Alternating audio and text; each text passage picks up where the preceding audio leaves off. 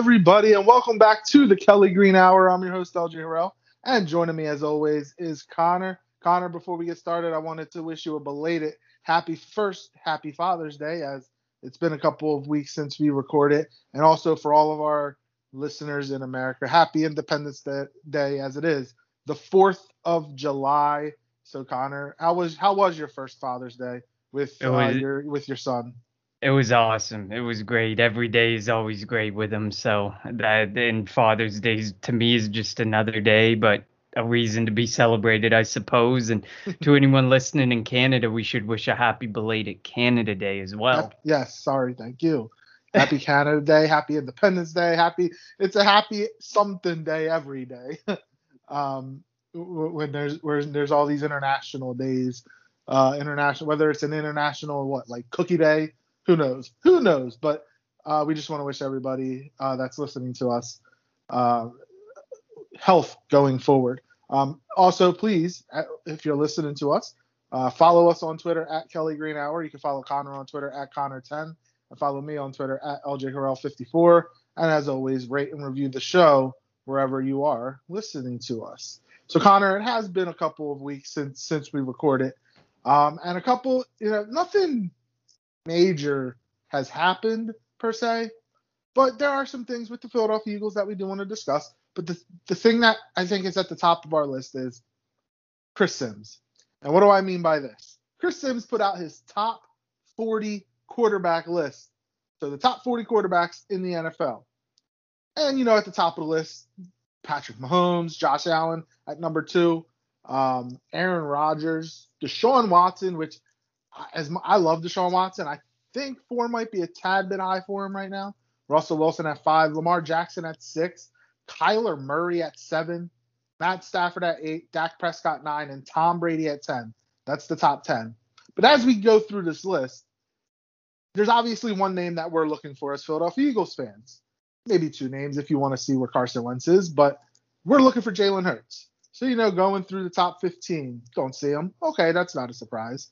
Going through the top 20, you see Carson Wentz at 18. He's about middle of the road for a starting quarterback after last year.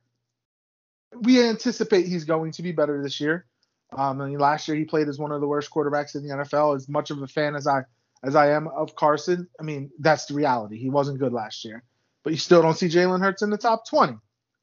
So you go to the top 25. Jimmy Garoppolo, Ryan Fitzpatrick, Taysom Hill, and Jameis Winston. Still no Jalen Hurts. So let's go to the top 30. Daniel Jones, Zach Wilson, a rookie, Trevor Lawrence, the number one overall pick. The fact that Zach Wilson is ahead of Trevor Lawrence is a little iffy to me. Andy Dalton, Mac Jones. What names don't I what name don't I see? Jalen Hurts. So let's go to the top 35. Maybe, maybe we'll get them in the top 35. Uh, let's see. Jared Goff, hmm, Teddy Bridgewater and Drew Lock. Tua Tagovailoa is who I like. Um, I don't know. I, I don't know if he's going to be better than Jalen Hurts, but I, I, I, am a big Tua fan. And Tyrod Taylor. Hmm? All right, so that's the top 35. Let's get top 40. He has to be in the top 40, right? 36, Marcus Mariota. 37, Kellen Mond. 38, Trey Lance. 39, Justin Fields. And number 40, this is where Jalen has to be at number 40, right? Case Keenum. Whatever Chris Sims is smoking, I want some of it because that's an atrocious list. The fact that Jalen Hurts, who last year, okay, he played four games, he had two, all right, he had one really good game against the Saints. Uh, he was all right, you know, in another one, two mediocre games um, and or, you know a mediocre game, and then that Week 17 game against Washington, um, while he had two rushing touchdowns, he underthrew a couple of receivers. He wasn't great, but come on now, there is no way Jalen Hurts is not at least a top 25, top 30 quarterback in the National Football League right now. The fact that he that Chris Sims has Case Keenum, Kellen Mond, Tyrod, like some of these quarterbacks ahead of Jalen Hurts makes zero sense to me it is mind boggling what Chris Sims put into this list. It, it, it's like he never has never watched football in his life. And this guy used to play in the NFL. Yeah, the the list is definitely. I was lost. I was confused going through. I was even more lost by the fact that he put in his initial rookie quarterback rankings, Mac Jones is the number one quarterback, yet he's the third on this list. And then you have the Zach Wilson, Trevor Lawrence flip flop, and there's just so much about this list. Like Chris Sims, like I, I, get the Mac Jones thing when that that came out and people were talking about the Mac Jones being number one on his list. They he kind of said, you know, the accuracy is a big thing in the NFL, mobility is important, but he thought that Mac Jones had done enough from an accuracy standpoint to stand out above the rest of the pack and some other things, which is fine. Um, we all scout players different. We all look for different things and and have different expectations for what's going to translate to the NFL level. But then you look at it and the amount of backup quarterbacks that make the list. Uh, with all due respect, if you want to put him at 32, I'd actually be fine with that. I mean, I do I disagree 100%, but he should at least be in the top, mm-hmm. you know, starters. You should be mm-hmm. there like Taysom Hill and Jameis Winston in the top 32 side by side.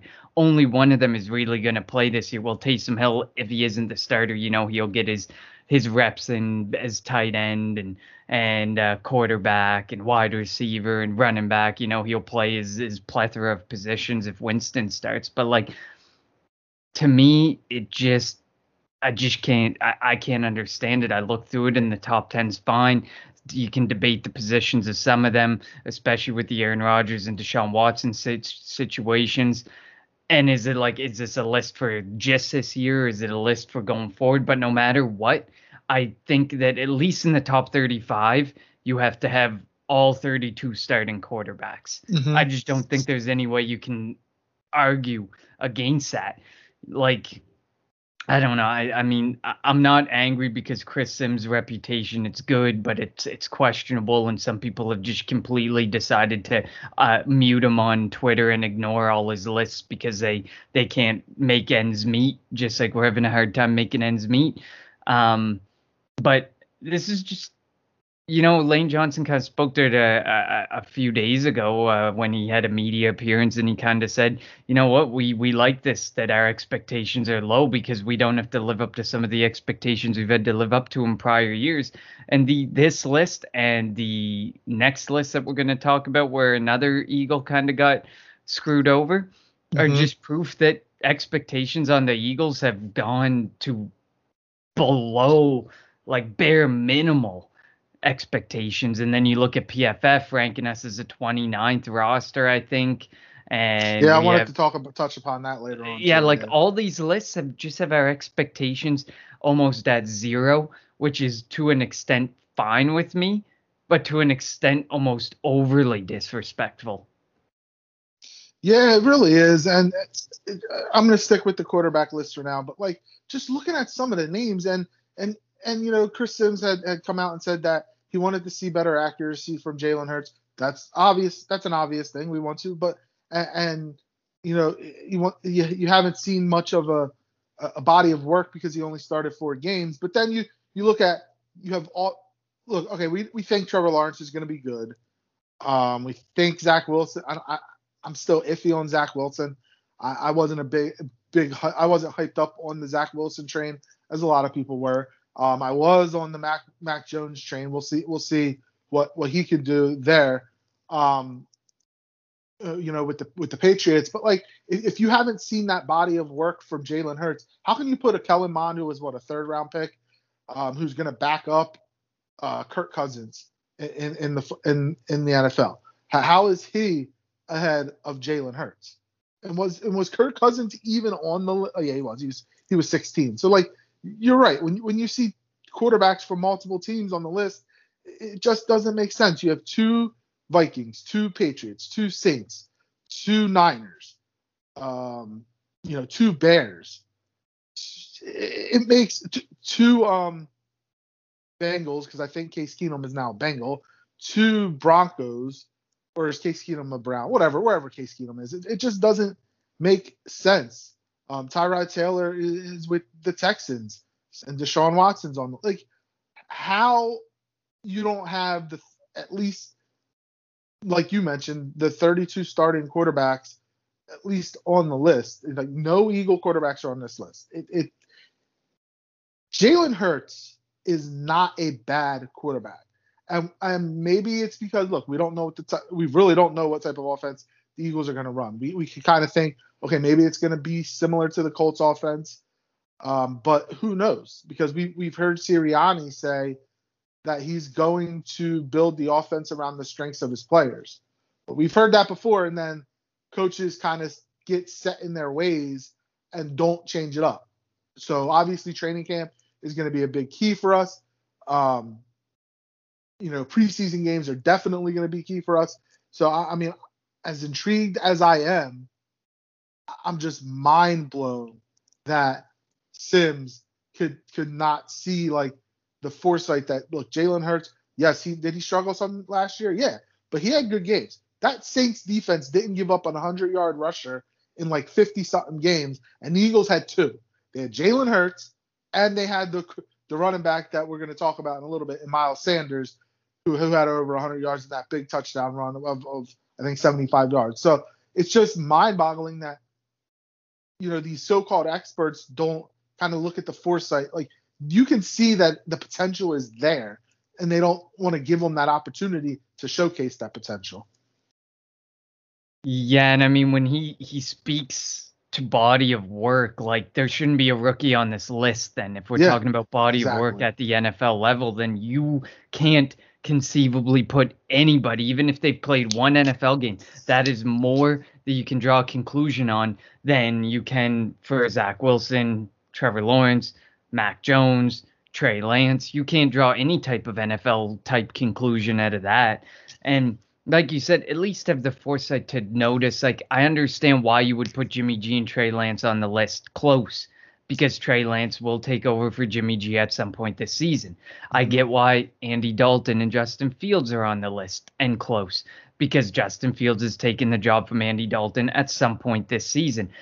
Same with Mac Jones and Cam Newton. I can fully comprehend why you want that secondary option there because that secondary option is either going to start from week one or take over sometime next year to become the starting quarterback for that team. So I can respect why, in some instances, you have multiple quarterbacks for teams appearing, but draw me a path for Case Keenum taking over from Baker Mayfield because it is the Browns that they're on. So draw me a path where Kellen Mond takes over for Kirk Cousins in the next year, even two years.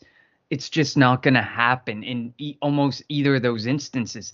The only way is injury, and that we can't call that a fair foresight if you're talking about if you're bringing injuries into play because injuries can happen to anybody, anytime, and it just doesn't count as a good foresight or, or predictability measurability. So for me, I'm just I'm just done with Chris Sims and the list that he brings. Listen, I can respect that there's some unique takes out there. Like I know that there's gonna be people who argue forever with a guy like Mel Kiper, but Mel Kiper, he's he's I respect the hell out of him over Chris Sims because he's been doing it forever and a day, and that man knows what he's talking about. And some of them he misses on, some of them he hits on, but that he happens, you know. That that's Mel part. Kiper, Mel Kiper misses a lot. He does, but like I mean, you look when you're scouting, you're looking at specific aspects of the game and what might translate. And some, like I said, everybody has a different opinion of what translates. But this is not a list of what skills are translated. This is simply a list of the top 40 quarterbacks in the NFL right now. And the fact that you can sit there and say a guy who j- who literally, I mean, Carson Wentz was leaving town anyways, but he was the straw that helped break the camel's back to get Carson Wentz out of town. If we didn't have a reliable second quarterback, Carson Wentz would probably still be an Eagle right now. And he was able to help in getting Carson Wentz out of town respectfully. He was a respectful one in the instance to get Carson Wentz out of town, and yet he can't be on that list. It just makes no sense to me. Yeah, it makes it, it makes zero sense. And you mentioned like the Case Keenum thing like his body of work back in 2016 or 2017, you know, sure, when when the Vikings had the best defense in the NFL, obviously until the Eagles roasted them in the NFC Championship game, um, like he he didn't have to do much that year. He just had to not turn the ball over. Um, and and there's a reason they went out and, and replaced him because he you know he wasn't a good quarter. He hasn't been a good quarterback the last two three years. So it, his list makes zero sense to me. Um, the next list we want to discuss is the running back list by Maurice Jones Drew. Now we know that the Philadelphia Eagles um, underutilized the Miles Sanders the last. He's been here about two three years. So since he's been an Eagle, he's pretty much been under underutilized. You know, but last year he averaged over five yards a carry. The only running back in the NFL with what three rushes of over 75 yards of 75 yards or more, I think. Um, last year, like he is a big play waiting to happen. But you know, so as Eagles fans, maybe you know, maybe we would overrate him. Maybe we would put him in the top 10. But I think a fair ranking for Miles Sanders would at least be top 15. A top 15 running back in the NFL, you would think. Connor, do you kind of agree with that? Top 15ish, mm, unbiasedly. He, yeah, he'd be he'd be close. Like when you look at the way that MJD breaks down his list. I mean, it's it's debatable, mm-hmm. but I mean, the at the very least, the opportunity's there, and he has you know a really nice body of work that you can go with. Yeah. And that you can understand in the games where he was given 15 and 20 carries. Yeah, he was one of those guys who he usually needed a big run and like a 75 yard run, like you said, but it was exemplified by like the five or six carries before that that equated to no more than 10 yards altogether. I mm-hmm. get that and I understand that, but the body work's there, the opportunity's yeah, and, there. And you have to think about like the, the offensive line that he had to run behind the last couple of years was just mangled. The Eagles had 14 starting combinations in 16 games last year. You would think that this year, with a coach that's probably going to rely heavily on the run game, and an offensive line that should presumably be healthy with Lane Johnson, Brandon Brooks, Jason Kelce, um, Isaac Seumalo, and we're gonna say uh, Jordan Mailata. Like from right to left, the, the, line if they stay healthy, they're gonna open up holes for Miles Sanders. But let's let's go through this list quickly. Derrick Henry, number one, not a shocker, over 2,000 yards rushing. That Tennessee D- offense with Derrick Henry, Julio Jones, and AJ Brown is going to be they're going to be good. If, if Ryan Tannehill could continue with what he's done since he's been in Tennessee, that offense is going to be really good. Christian McCaffrey, can he be healthy? Obviously, that's the big question. He, he's he's good. Cal, Alvin Kamara, remember that game in, on Christmas? What he had like six six or seven touchdowns. Um, he's going to be relied upon heavily since Drew Brees retired. Dalvin Cook at number four had a really good year, over 1,500 yards rushing. Nick Chubb at number five. That's a. I, I have no issues with that top five. Um, going to the next five: Zeke Elliott, Saquon Barkley, Aaron Jones, Joe Mixon, and Josh Jacobs. Jacobs may be up a little high. I think Aaron Jones may be a little low. He could probably be, be ahead of of a of a Barkley or or Zeke, maybe. But um, obviously that'll depend on Aaron Rodgers, which you know I think he'll be back um, with with Green Bay, so so that'll help. So that top ten besides maybe Josh Jacobs, who I think might be a little high. Do you have any issues with the top 10 of um, Maurice Jones Drew's uh, running back ranking so far? So far, no. I mean, like mixing the potentials there and stuff. Just the injuries are of concern and stuff. But I mean, everything you're hearing from the beat reporters is that he's gonna be getting all the work. He's gonna be getting that Zeke Elliott workload. He's gonna be getting that Chris McCaffrey type workload. So I mean, that's fine. Josh Jacobs, uh, I agree with you. I think when you read his explanation, I, I think Kenyan Drake joining in on the fun impacts a lot more than than he Maurice Jones Drew gives it because Josh Jacobs and Kenyan Drake ranked one and two in red zone work last season, and I think that well something's got to give when you have the one and two at in a specific category together on the same team. So I mean, I think Josh Jacobs would be and Joe Mixon would be the ones who I think might be a little high, especially when you continue down the list and a couple of the people who are coming up after. Yeah, yeah, definitely. So as we as we're going on further in this list, the next on the list is Jonathan Taylor, who as a rookie last year came on strong towards the end of the year.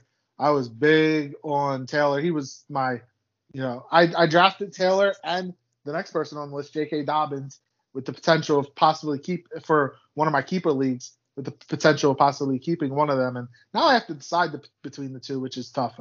if you ask me. But especially with the the the threesome that that the Colts have. But we know they're going to run the football, and Carson Wentz, uh, new best friend, is going to be Jonathan Taylor, uh, J.K. Dobbins, David Montgomery. I think might be a tad bit high. Cam Akers, 14 is not bad. And Austin Ekeler. he actually might be a little low. He, he probably could be ahead. If he could stay healthy, be ahead of Josh Jacobs. Um, but there's your top 15. Still, no Miles Sanders. So let's get to the, or and then we'll go Najee, Najee Harris, a rookie at number 16. So there's your top 16. You know, there's the top half of the league. Najee, he was very, very good at Alabama. We think the potential is there for him to be good with Pittsburgh. But you know, who knows? It's just a lot of a lot of questions. So number 17, Clyde Ed, Clyde Edwards-Helaire. He started off really good, kind of had had a couple injuries down the line, but he he has a chance to be really good in that Chiefs offense. James Robinson at number 18, and you know them selecting Travis Etienne in the first round with their second first round pick for the Jaguars was a question because James Robinson was good as an undrafted rookie free agent for them. Chris Carson at 19 and Antonio Gibson at 20. So we're at, we went through that top 20 now. Any issues with that? Do you think maybe Miles Sanders should potentially be there? I mean, I I, I see Miles Sanders at worst as a top 20 running back in the NFL. Yeah, I, I could see him fitting in there, you know, like I mean the James Robinson thing, like yeah, we got Kenneth Gainwell, but you can't compare Kenneth Gainwell in the fifth round to Travis Etienne in the first round. The investment is there in a guy like Travis Etienne to say, well, he's going to see work. He's going to clearly take away from James Robinson, who had like an 80% opportunity share or something. Like he had 80% or a little over 80% of the work out of the Jacksonville Jaguars back backfield, which was astronomical compared to any other backfield. And then like Chris Carson, I mean, you gotta you gotta continue to question the health there when he's in. He's uh, he's extremely effective and stuff, but otherwise, like it's just it's being healthy. The fact that you're probably not going to see 16 games out of Chris Carson. I like Antonio Gibson. I think he's pretty good. I think some things are being blown out of proportion this offseason into how much more work he's going to get in that backfield because I actually think that they'll be able can pass the ball a little more and stuff. But I mean, I like Antonio Gibson. The skill set's there. I think Gibson's skill set is kind of similar to um, Miles Sanders actually. Um, and Clyde Edwards-Helaire. I'm fine with Najee Harris. I'm fine with the workloads there. He's an absolute monster. I get that he's a rookie and you like to see that body of work at the NFL level, but I feel like with Najee Harris, it's the opportunity. And that's what he's looking at. He's looking at the opportunity. There's not very much competition. The competition that, that is there has already lost for for the Steelers because obviously they wouldn't have went Najee Harris where they went Najee Harris if they had faith in guys like Jaylen Samuels or Benny Snell but clearly they haven't been very successful, and that led to Najee Harris coming in. So I mean, there's probably, and then Austin Ekeler I think should be higher than where where he was, which was 15. I think he should be higher than where he was because. Uh, I mean, the LA Chargers haven't really brought in anyone who truly stands out as competition to him. Mm-hmm. And he produces on both sides of it. Like last year, in only 10 games, 116 attempts, for 530 yards, and then he had 54 receptions for 430, 403 yards. So I mean, he's a really good that dual threat uh, back that you want in the NFL right now, and then so he can be on the field almost anytime you want him to be. While the people who would be competing with him for opportunity don't have that complementary dual threat skill set. So I think Ekeler probably should be a little bit higher, and I think Gibson probably should be a little bit higher but maybe I'm valuing the idea of opportunity a little too much compared to what MJD was. Yeah, and when you talked about Naj- Najee Harris, I see him have he could be similar to Derrick Henry. Now, I don't know he's gonna be Derrick Henry because it, it's tough, but I, you know, especially in his first year. But Najee has the potential uh, to do that. So let's go to the.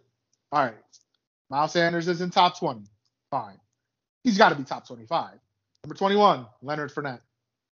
Mm, I don't know if he's if if he's even a legit number one running back anymore. Ronald Jones is there should be their starter, so that's a iffy. Number 22, D'Andre Swift. Mm, they, I, I don't know. Like he can't. He's had injury issues as well, and and we'll see if he, he, what they're to be able to do with the new look uh, Lions offense. Number 23, Mike Davis. Sure, he had a he, he was good in you know playing for Christian McCaffrey last year, but come on now. Number 24, excuse me, yeah, number 24, Melvin Gordon. He's going to take, you know, since Philip Lindsay left, he's going to take more of the load. They did draft um, Javonte Williams, so we'll see, you know, how much better he'll be in his second year with Denver. Number 25, Raheem Mostert, uh, injury plagued year last year.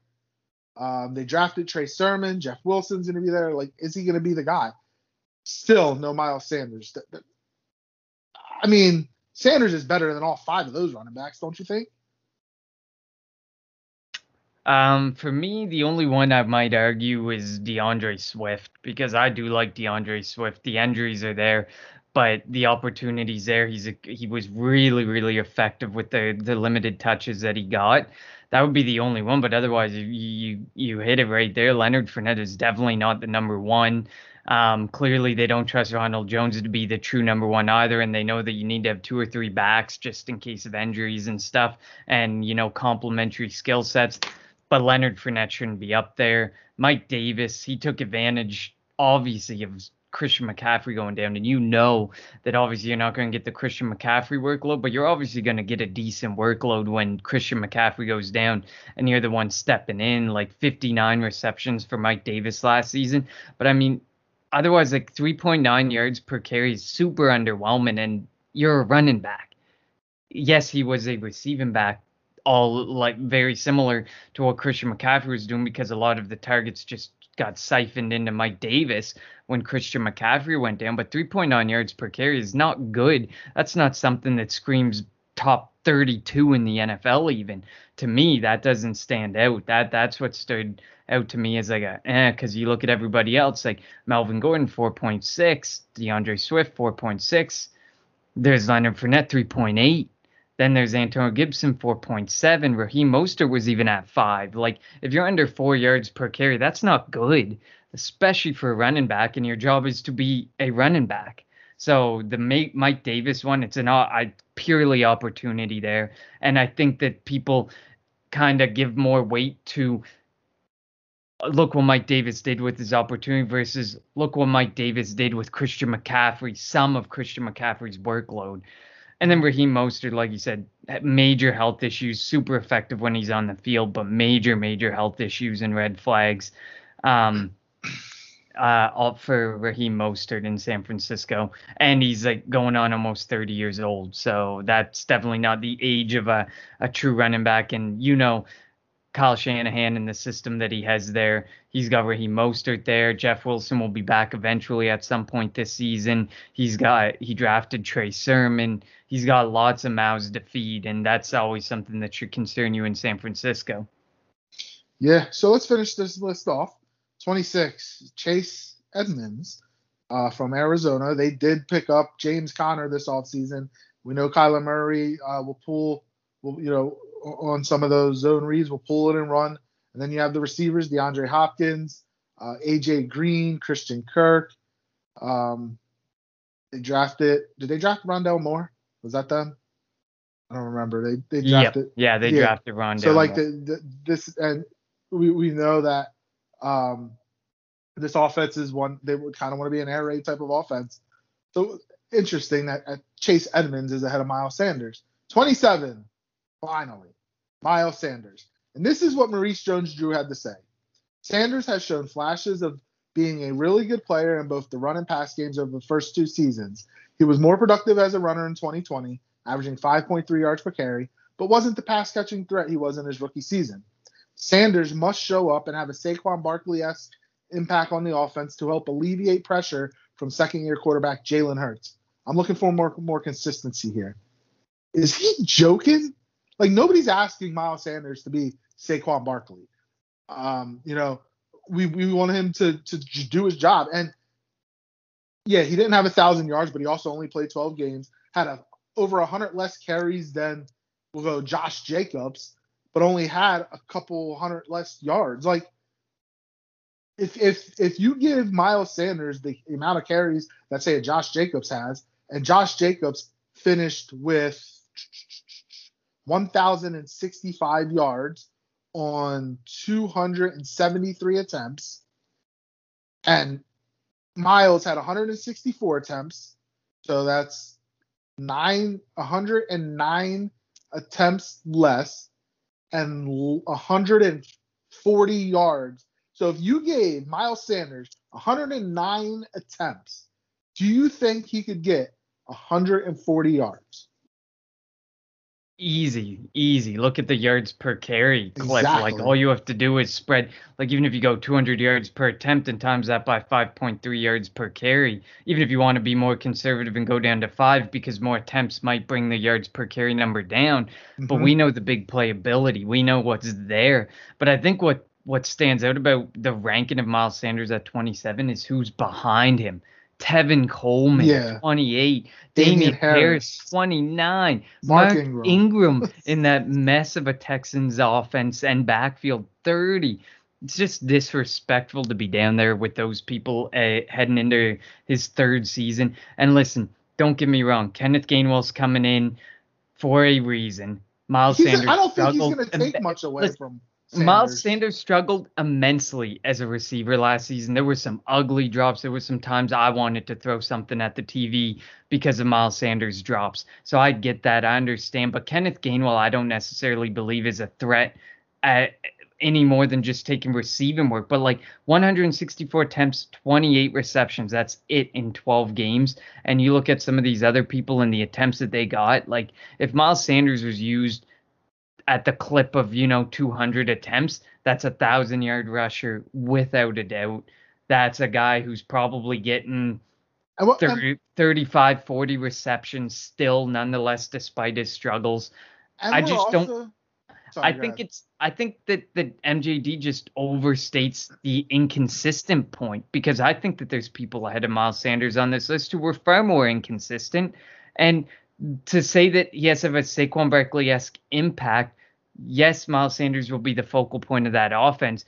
But is that just to say that DeVonta Smith doesn't exist and that he doesn't have a massive burden on his shoulders? Is that not to say that Dallas Goedert doesn't exist and he has a huge burden on his shoulders? There's a lot of guys who have a burden on their shoulder to help alleviate the pressure from Jalen Hurts, and I don't think Miles Sanders is at the top of that list.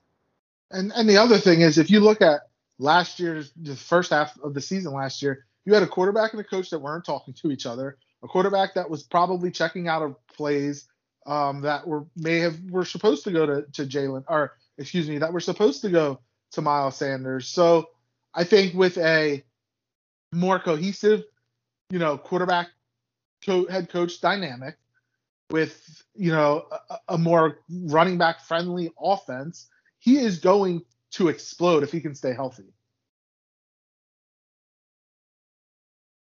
Definitely. No, I agree with that. Like and and like during the second half when you saw Jalen Hurts and Miles Sanders, were they not the best complement for each other? Yep. The fact that they were they bounced plays off of each other. Like Jalen Hurts would do an option and get a bunch of yardage. So then they had to keep their eye out for Jalen Hurts. And it was Miles Sanders' turn. Like I think Miles Sanders and Jalen Hurts complement each other way more than Saquon Barkley and Daniel Jones complement each other. I think that Saquon Barkley was drafted as such and he's so vitally important to that offense. And you saw it last year with the com- almost complete stagnant inability for the New York Giants to do anything because they need Saquon Barkley. There was moments without Miles Sanders last season, and we were we did were we great? No, but we weren't great at any point last season.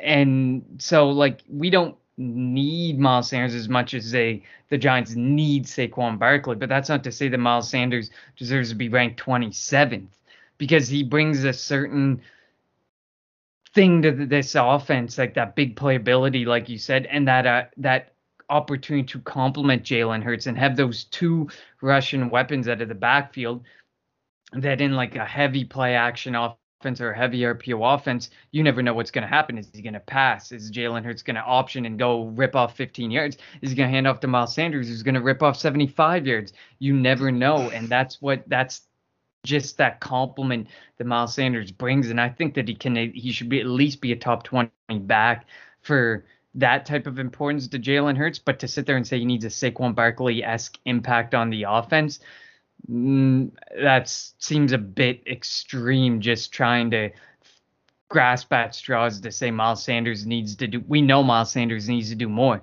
but we also know Miles Sanders needs to be given the opportunity to do more. And it just feels like MJD did not watch Philadelphia Eagles games last year because Miles Sanders would be given 10 attempts one game, 21 the next game, 12 the next game. Then mm-hmm. more like the inconsistency in his touches, and we've seen it before.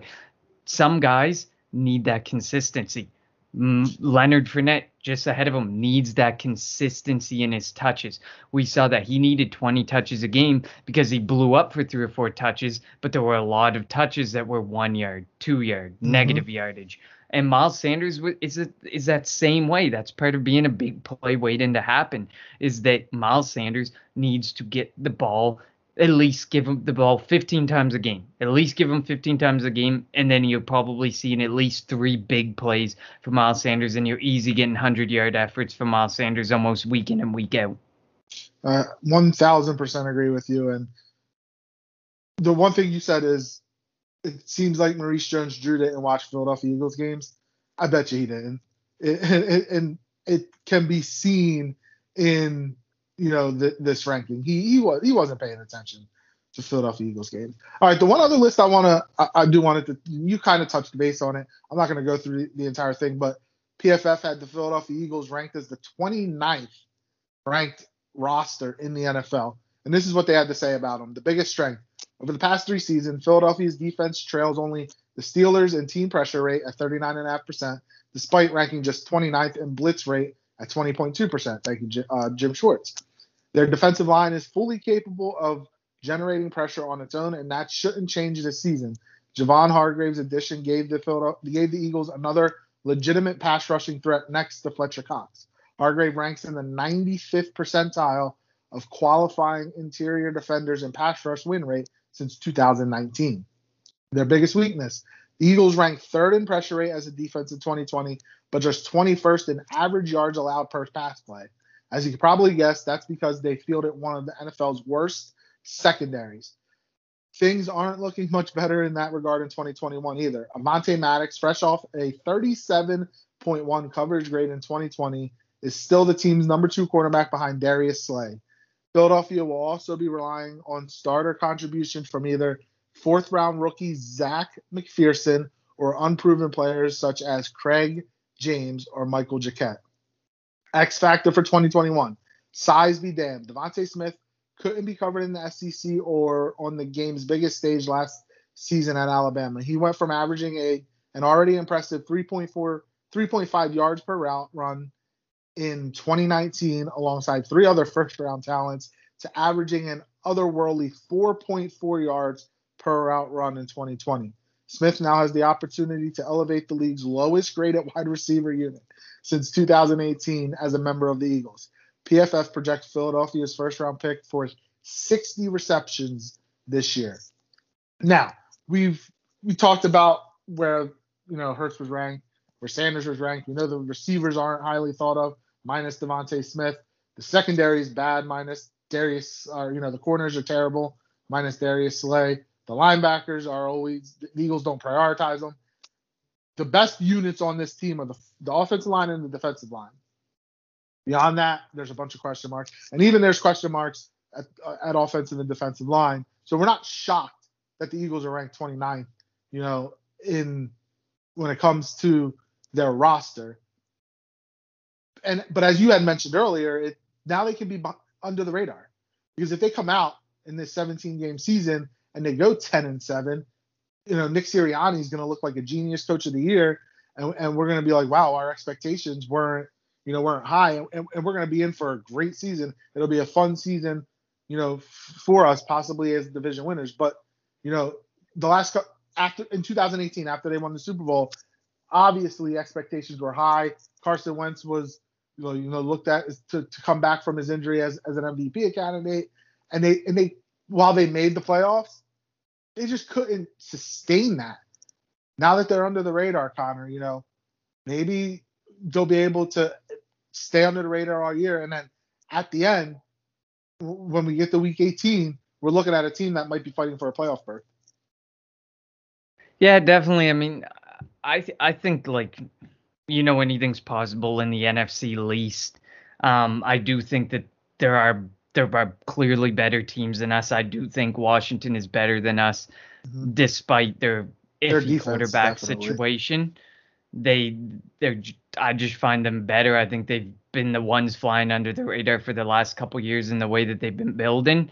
And um, but you know, I've said that the last couple years in our preseason shows. The Giants are man, I think the Giants are there with us. I think people are kind of blowing them up a little bit more than they should be because I mean, like their offense is decent if Daniel Jones can be good. Their defense can be decent, but there's a fair amount of holes.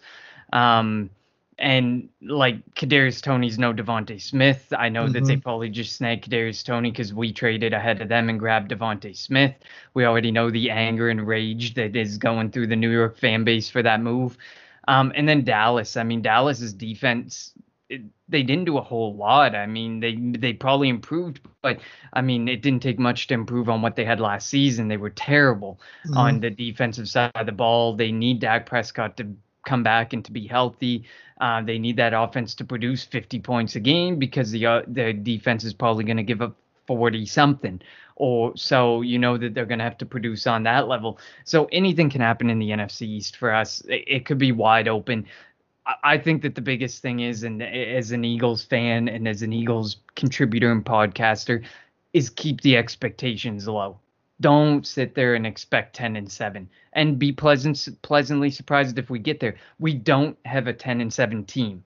We need the help of the division and we need the help of injuries and certain situations happening in our schedule to get us to 10 and 7. I see us as more of a 7 and 10, 6 and 11 team personally.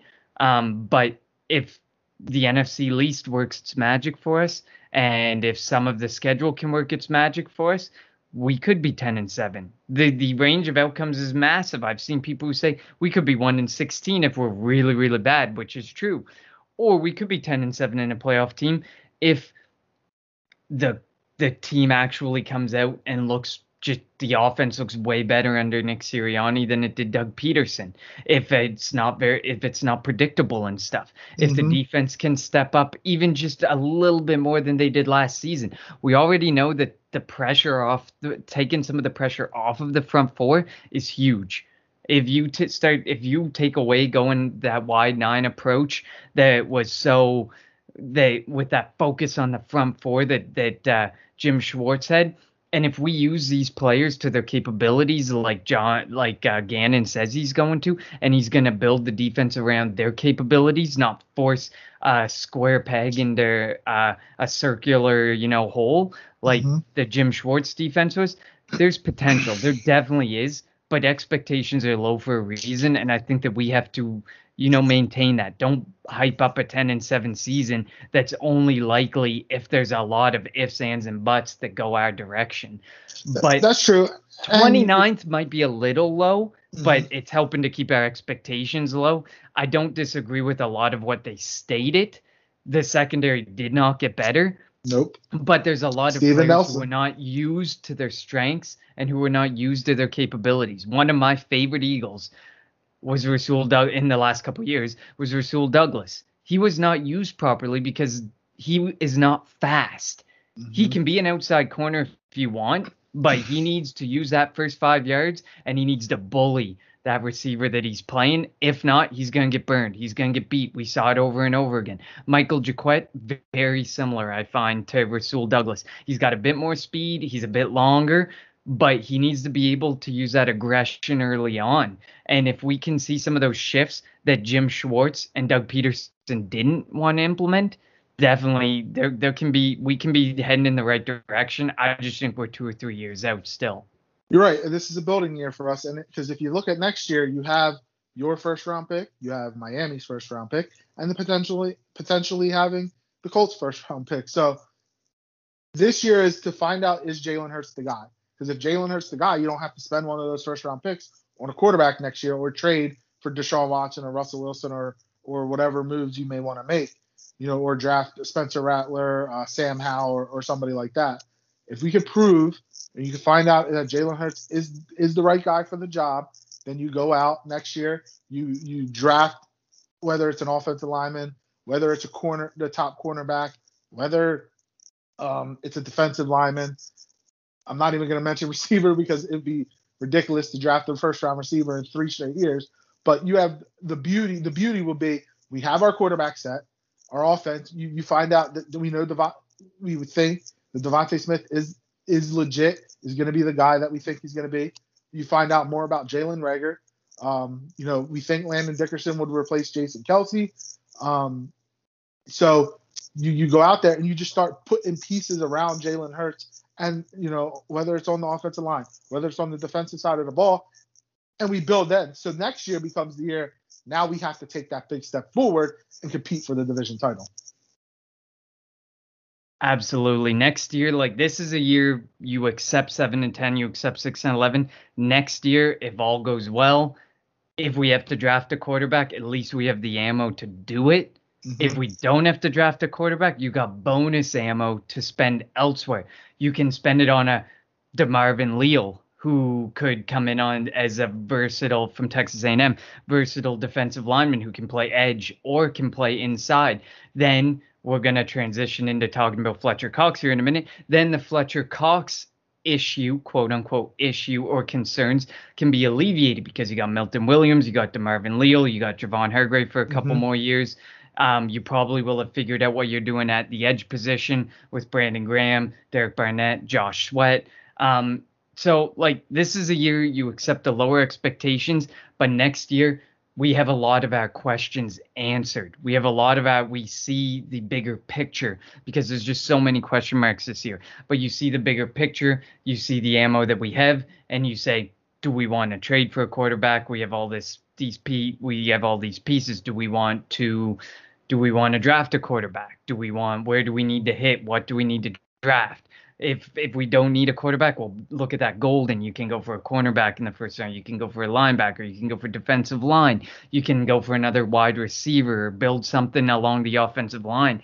But I do believe, and I've said it for much of this offseason, that the offensive line issues are often overstated. They're injury issues if we can have a healthy offensive line, we have a top 10 offensive line, and that's being generous. I think it's top five if they stay healthy. Mm-hmm. But the big question mark is health because we saw some of those guys step in. We saw a guy like Jack Driscoll step in, and that was huge. We saw a mm-hmm. guy like Jordan Mailata step in. That was huge. Nate Herbig. like Jordan Mailata has created a competition at left tackle. Nate Herbig. We saw these guys step in, but they all got hurt too. Jack Driscoll got hurt. Nate Herbig got hurt or had inconsistent or got moved around between different guard positions and tackle positions and couldn't get a consistent base to play base place to play from. Um, so I mean, if the injuries can be even minimal, minimal, like if it's one or two guys, that's whatever, that is what it is. You you, you get through those. But the fact that we fielded what it was 14 different offensive mm-hmm. line combinations last year, that it tells you all you need to know about the offensive line quote unquote issue that people are talking about. It's not an issue. It's just health. And we just need everybody to stay healthy or the majority to stay healthy. And Jordan Mailata to beat out Andre Dillard for the left tackle job. Yeah. And, you know, if we only had, say, two injuries uh, this, this upcoming year, that would be a godsend compared to what we've, what we've seen, not even just from the offensive line, but from just the entire roster since the Super Bowl year, even the Super Bowl year with you know when Wentz and Peters and Hicks and Sproles, you know there were a bunch of injuries. It's, it's just been insane how the team just gets depleted year after year after year. So we're due for one of those injury-free years, hopefully. Um, so let's quickly. We have a couple other things we want to discuss to finish this off. First, we want to talk about the, the uh, future of the tight end position. Dallas Goedert, you know, there's um, reports that he's working on a big money deal. And then there's also the report of Zach Ertz being traded. Um, you know, Merrill Reese actually was on uh, a show in, I think it was in Buffalo. I'm not 100% sure. You know, and, and he was asked about Zach Ertz, and he had mentioned that he, while he doesn't know anything specifically, he wasn't told anything, doesn't have any knowledge firsthand knowledge of it, but he believes that Zach Ertz could be traded to Buffalo.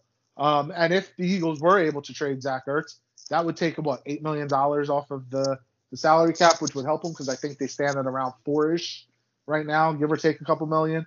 Um, so that, that would definitely help the their them when it comes to the the, the salary cap, and even signing um, Dallas Goedert long term would help because it would probably lower his cap this year. But um, your thoughts on the quickly, Connor. Your thoughts on the future of the, the tight end position. I'm of the belief that they obviously the Ertz wants out. They want to allow Ertz to go and, and, and flourish somewhere else. I don't want to just give him away.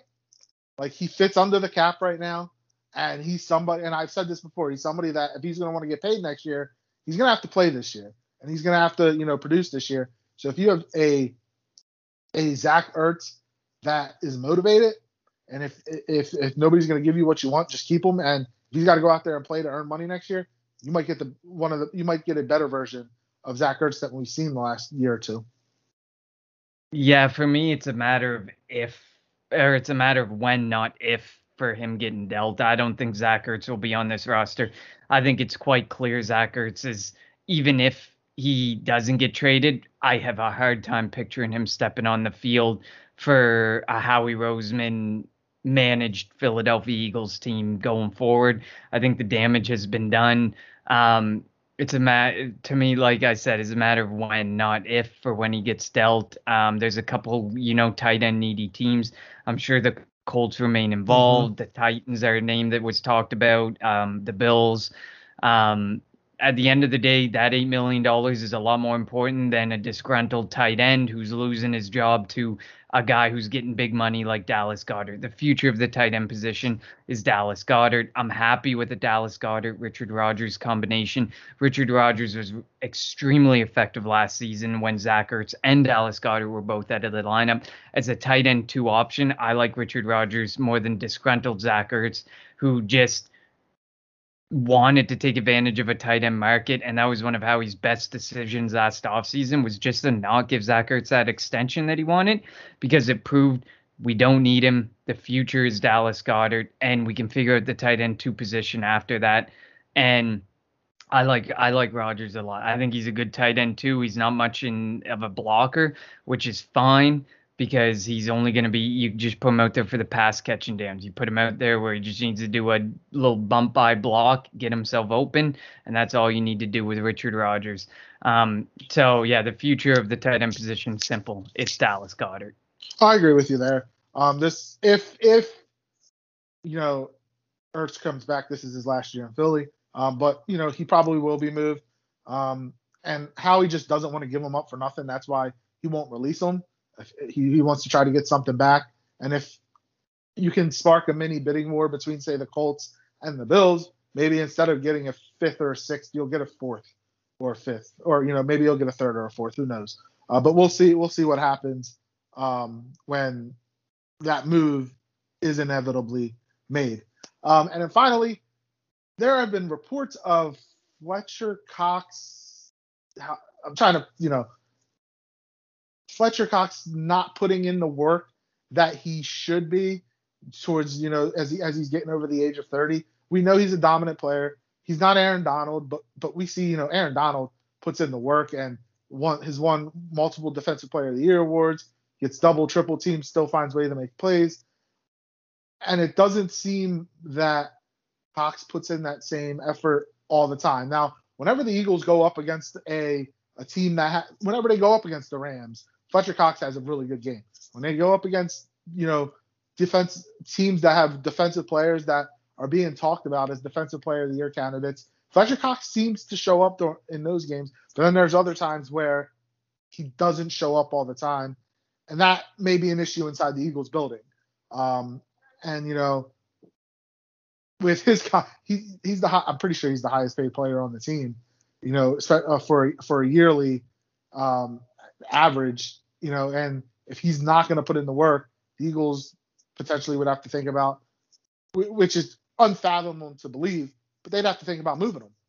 And obviously that would help out cap wise, but you know, he's he's a legendary Eagle. He's he's he's going to be in the Eagles Hall of Fame. Um, so I personally, obviously, I hope he puts in the, the work to show that look, he wants to retire as an Eagle, like like a Brent Celek did, like a Jason Kelce potentially could. Um, but yeah, what are your thoughts on that report, Connor? Yeah, I mean, we talked about it a little bit before we came on the air, and I did a little bit of digging um, through. Uh, I think it's pro pro reference or player reference uh, for stats, and the amount of 31 plus year old defensive linemen who produce 40 tackles and five sacks, which is about you know the Fletcher Cox career average. Mm-hmm. After the age of 31, there's only been five that have done it so I mean, I think this is a instance of, you know, we love to keep people at home. You know, we like to keep mm-hmm. our people where they are. We are big fans of the players that we have, and we tend to hold on, or Howie at least holds on to veterans a little longer than he should. And I think that Fletcher Cox this could end up being one of those situations. How much longer do you want a middle of the pack, you know, just hole clogger who makes a play every once in a while. I mean, maybe this is a little overblown, but I mean, you don't see the sacks churning out as much as you used to. You don't see the big plays coming out like they used to, like the Super Bowl season and stuff. Um, so, and when do you want to transition to a guy like, you know, Milton Williams, mm-hmm. who can win inside, who can use some quickness, who can use some athleticism to actually win and wreak havoc in the pocket. You, like you said, it is true. He is the highest play, paid player. He's 23 million this year, 22 million next year. Um, and then after, t- then he becomes a free agent in 2023, and there's a bunch of void years and a lot of dead money in typical Howie fashion. Um, So my thing is like, so if you release him next season, as much as it sucks to think about it, but say you find you found your quarterback of the future, you don't have to draft quarterback. There's a there's some guys up at the top, like like I mentioned earlier, Demarvin Leal, who could come in and really fill a hole. Good chance he ends up being a top ten pick. DeMarvin Leal does next season, and you could take him and you could fill that void in the middle of the defensive line with Milton Williams there, Javon Hargrave there. You could still have Hassan Ridgeway there as a fourth option and stuff. Um, if you cut him next year, there's significant savings. We're talking post June 1st, 17 million, pre June 1st, over 10 million dollars in savings to let Fletcher Cox go. Um, I guess for me, the big thing is like when the time comes where his contract is up, you're looking at a guy who's going to be 32, 33 years old, looking for an extension.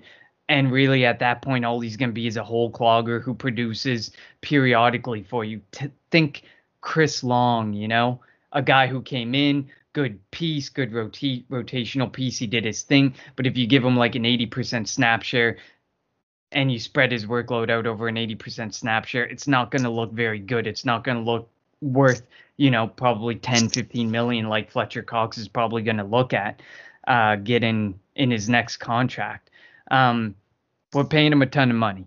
So mm-hmm. regardless if you are concerned or you think there's reason to move him, I think rightfully so you probably should. And I think that the way they started to build through this draft is a sign that these concerns were present prior to the draft. They drafted two defensive tackles in Marlon Tuipulotu and and Milton Williams. Um, so I think that the concerns were there. It's within the organization. It exists, and there's a lot of money tied up, and there's a lot of potential money savings there. So it's definitely going to be something to monitor this year. Is he going to come back? Is he going to come to camp healthy? Is he going to come to the regular season and produce? But this is a big year for Fletcher Cox. If he wants to, if we want him to stay on the team, if he wants to stay on the team, if he wants to get an extension, because there is a benefit to kicking the can down the road with him a bit further if you can give him an extension, but you need to make certain you're not kicking, you know, 25, 30 million down the road to end up really eating it when he's 34 and 35 years old. Um, so, I mean, long winded. I think this is a one of those things like the Zach Ertz things where start shedding your tears now because we may be the end may be near. Yeah, and obviously this Philadelphia Eagles team, well, even going back from the last five years, isn't going to look the same in the next two to three years, probably even the next year. we'll see. Obviously, a whole new coaching staff, um, new quarterback. We'll we'll see how things go. Obviously, Jason Kelce probably retiring. Brandon Graham down the road, like he's getting there. Um, so so we'll see what happens. But um, I'm just happy we get to talk Philadelphia Eagles football. We are less than a month away from training camp starting. Uh, preseason games going to be coming up. We get three of them before we are 10 weeks away, 10 weeks, 70 days away from week one in Atlanta, and I can't wait. Um, when we get to obviously when we get to training camp preseason, you know we'll, we'll be doing more of a on a weekly basis instead of you know every other week or whenever big news happens of, of recording. And I can't wait, Connor. I know you can't wait, and it's it's definitely going to be a fun time. And just just having Eagles football back. Um, you know, while the Phillies have won two in a row, they're still way too inconsistent. Um, so it's going to be good to finally go into a fall where while the Eagles won't aren't supposed to be in contention for a playoff berth, just having them back, the excitement, fans at the Linc, it, it's going to be a fun time. I can't wait. Yeah, without a doubt. I, I'm so excited to get back to the NFL football, the regular season, and college football's just around the corner. Yep, college football, too, which is always exciting. I love college football. And now that they don't have the NIL in college football, I want my not to change subjects, but now that the name, image, likeness, and players can make money off of mm. themselves, mm. I wonder if that changes because like a lot of players, look, I want to I want to win a championship. I'm gonna go to Alabama. Nick Saban's the best coach of all time. I know whoever's been to Alabama since Nick Saban has been there has won a has won a title. That's that's an amazing to a stat. Like so, I wonder if now that you can make money off yourselves, will boosters, will teams, will will neighboring businesses of, of, of some of these of places, you know, I don't want to say you're going to buy a player, but now you can kind of buy a player. And will that even out? Will that level the playing field across college football? Especially with the idea of a potential 12 team playoff as well. There's so much excitement. Which I also think to. is stupid, but that's just me. I think I, I, I think more meaningful college football games is never necessarily a bad thing. So I, I, I don't know. I do Tough think, to say. So I think going to 12 may water down the regular season just a little bit, only because now like you can lose two games and make the, the a 12 team playoff. Mm-hmm. Alabama and Clemson are always going to be in the, the, the college football like they're always in the college football playoff as it is. They're never not going to be in the college football playoff as long as um, Saban and, and Dabo Swinney are, are, are running their programs. Like I mm-hmm. feel I like the four team because you have to win every game. You have to win your you think you have to win your conference. Like it makes every game more important. And that's something we can obviously discuss down the road. Absolutely. But yeah, I'm definitely excited for both football seasons to be back big time. And also make sure as we continue to roll through the uh, Flyers and Sixers offseason, plus the Phillies train wreck of a season that's continuing forward, and heading towards the Eagles regular season, that you follow our partners over at Sports Talk Philly, mm-hmm. at Sports Talk PHL on Twitter, um, and sportstalkphilly.com. They got lots of content. They got post game reaction and uh, just general articles about all the latest breaking news and everything. So make sure to check them out. Yeah, and you can and you can find your articles over there too, right? Yes, absolutely. Yeah. You brand yourself, man. Brand yourself. um, so, thank you for listening. As always, follow us on Twitter at uh, Kelly Green Hour. Uh, you can follow Connor on Twitter at Connor10. That's Connor T E N. And follow me on Twitter at LJHorrell54. Please rate and review the show. Thank you for listening to the Kelly Green Hour. Happy Canada Day and happy Independence Day to all. Have a great day.